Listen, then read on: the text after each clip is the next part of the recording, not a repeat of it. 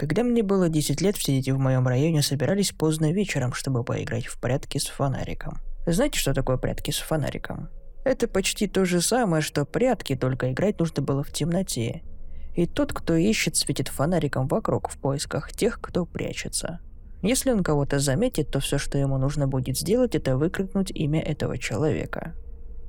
Однажды вечером было по-настоящему темно. Небо было пасмурным. Окна почти всех наших домов были завешаны. Так что это был идеальный вечер для пряток. На моей улице за домами был лес. Длинная лесополоса. Это была граница пряток. Можно было прятаться где угодно, но только не в лесу. Найти там кого-то было очень трудно, потому что очень просто было спрятаться среди веток или спрятаться за стволом дуба. Конечно, это правило иногда игнорировали, когда кто-то боялся, что его найдут. Детишки часто прятались там за кустами или деревьями, чтобы не попасться на глаза ведущему. Те из нас, кто иногда прятался там, любили пугать остальных, выпрыгнув из темноты и раскрыв свое местоположение. Однажды я прятался во дворе своих соседей. У них во дворе были небольшие качели. Я зажался к ним, когда появился луч фонаря. Вдруг кто-то вышел из угла дома, посветил фонариком почти прямо на меня. Я отскочил в сторону и побежал в лес. На минуту я задержался перед кустами, ожидая услышать свое имя, в случае, если меня заметили – Свет фонаря какое-то время изучал качели. Потом направился в мою сторону. На секунду мне подумалось, что я привлек внимание хозяев дома. Большинство родителей в нашем районе знали о наших играх, но были те, кому не нравилось, когда дети забирались к ним во двор. Я присел на корточки в траве и стал ждать, чтобы разглядеть, кто это был. Человек направил луч фонаря прямо мне в лицо. Я поднял руки, чтобы закрыть глаза – Странным было то, что он не проронил ни слова, просто светил фонариком на меня. «Ты поймал меня?» – крикнул я в надежде, что если это был хозяин дома, он поймет, что мы играем в прятки. Потом я заметил, что через два дома от меня раздаются крики и кто-то бегает с фонариком, гоняясь за всеми. Я встал и попытался разглядеть, кто светит на меня. Он продолжал стоять и светить мне в лицо, не произнося ни звука. Мне стало страшно. «Извините, что я спрятался у вас во дворе», – сказал я. Человек начал подходить ко мне. Что-то мне не понравилось в нем, и я стал отступать. Человек продолжал светить мне в лицо и идти на меня. Я побежал. Оглянувшись, я увидел, что человек с фонариком тоже бежит. Это был взрослый. Он был намного больше и быстрее меня. Теперь мне стало по-настоящему страшно. Я не знал, зачем он преследует меня. Сначала я побежал туда, где слышались голоса других детей, но они уже куда-то убежали я оказался один на один с незнакомцем. Так что я вернулся и нырнул в лес. Я упал на землю, заполз под густое кольцо кустов, свернулся там калачиком. Я видел, как человек светит фонариком из стороны в сторону. Я слышал его шаги, когда под ним хрустели ветки и сосновые иголки. Я понятия не имел, кто это и что ему от меня нужно. Я хотел лишь одного оказаться там, где сейчас играют другие дети – в конце концов человек с фонариком зашел глубже в лес. Я тихо, как мышь, выполз из-под кустов. Выйдя из леса, я побежал в сторону улицы и немедленно был пойман ведущим. Но мне было все равно. Он выкрикнул мое имя и сказал, что теперь я веду. Я попытался объяснить ему, что здесь есть кто-то еще с фонариком, но он продолжал кричать. «Ты водишь, ты водишь! Не ходите в лес!» Кричал я, но мне никто не ответил. Все дети, которые услышали мои слова, просто решили, что я предупреждаю их, чтобы они не жульничали. На самом деле я просто опасался человека с фонариком. Я вернулся назад к тому самому дому, откуда пришел. И слышал, как в соседских дворах раздаются детские смешки. Я проигнорировал их и направился к лесу. Я не увидел свет фонаря. Поэтому подумал, что мужчина, возможно, вернулся домой. На самом деле я не знал, был это мужчина или женщина, но я не мог представить, чтобы какая-то женщина полезла бы в темноте с фонариком в лес.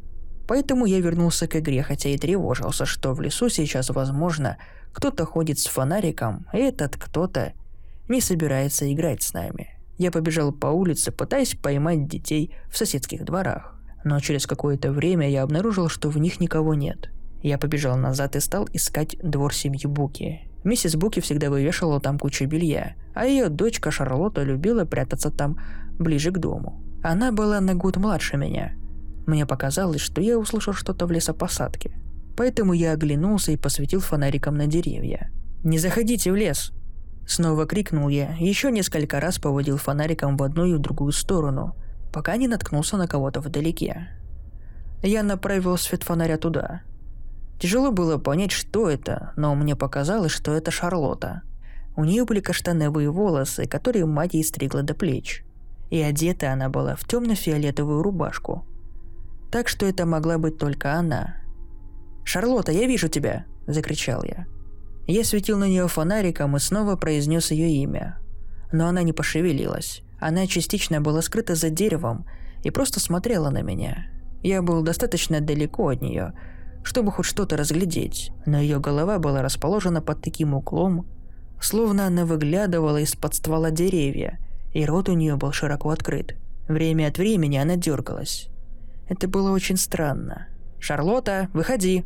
– закричал я. «Эй, все, Шарлотта в лесу! И не выходит оттуда!» За спиной у меня появился мой друг Дастин и еще несколько детей, которые стали звать Шарлотту. «Ты видишь ее?» – спросил я. «Да, она там за тем деревом. Шарлотта, иди сюда!» – крикнул Дастин. Но она не двинулась с места. «Шарлотта, с тобой все в порядке? Иди сюда, дурочка!» Она на мгновение выпрямилась, потом исчезла за деревом. Мы слышали какое-то движение, но оно, похоже, удалялось, а не приближалось к нам. Дастин начал выкрикивать ее имя и бежать за ней в лес. Я дал ему фонарик. Мне снова стало страшно, потому что все казалось каким-то нереальным. Я пошел к дому Буки и постучал к нему в дверь, пока не вышел ее отец. «Мистер Буки, Шарлотта не выходит из леса, и мне кажется, что с ней что-то случилось», — сказал я ему. Не зная, насколько серьезно он воспринял мое беспокойство, но он свернул свою газету и исчез в сенях на мгновение. А потом появился с фонариком в руке. «Покажи, где она», — сказал он. Я повел его к лесу, где и видел ее в последний раз. «Она была тут, за этим деревом», — сказал я. Но она вела себя так, словно ей было плохо или что-то с ней произошло. Другие дети продолжали звать ее и видели, как Дастин светит в лесу фонариком. Мистер Буки пошел за ним следом. Они прочесывали лес минут 15-20. И мистер Буки начал злиться. Мы слышали, как он громко зовет Шарлотту, обещая ей все мыслимые наказания, если она сейчас же не выйдет. К тому времени ни о какой игре уже не было и речи. И мы просто стояли у края леса и ждали. Из-за кустов выбежал Дастин, у фонарика которого закончились батарейки. В конце концов вышел и мистер Буки. «Игра кончилась, дети», — сказал он. «Вернитесь домой и скажите родителям, чтобы они помогали мне искать мою дочь. И пусть захватят фонари». Все побежали домой.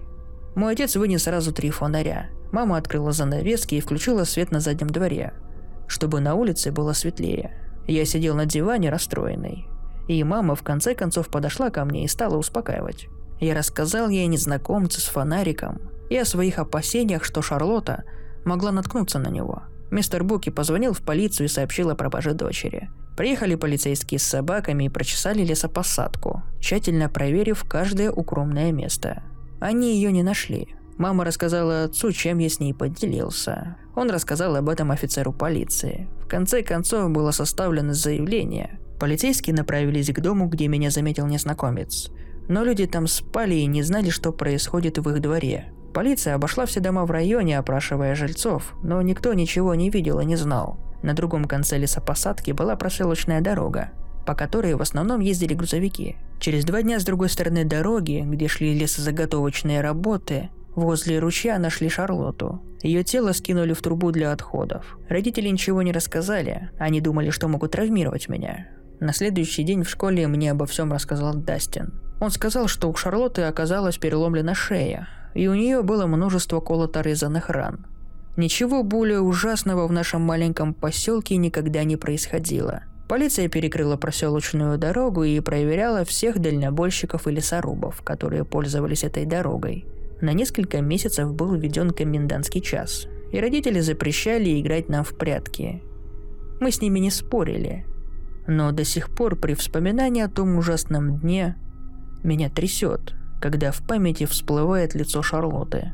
Оно выглядывало из-за дерева, глаза были потухшими, а рот широко открыт. Мне кажется, что тогда она уже была мертва, и кто-то поддерживал ее безжизненное тело, пытаясь заманить меня в лес.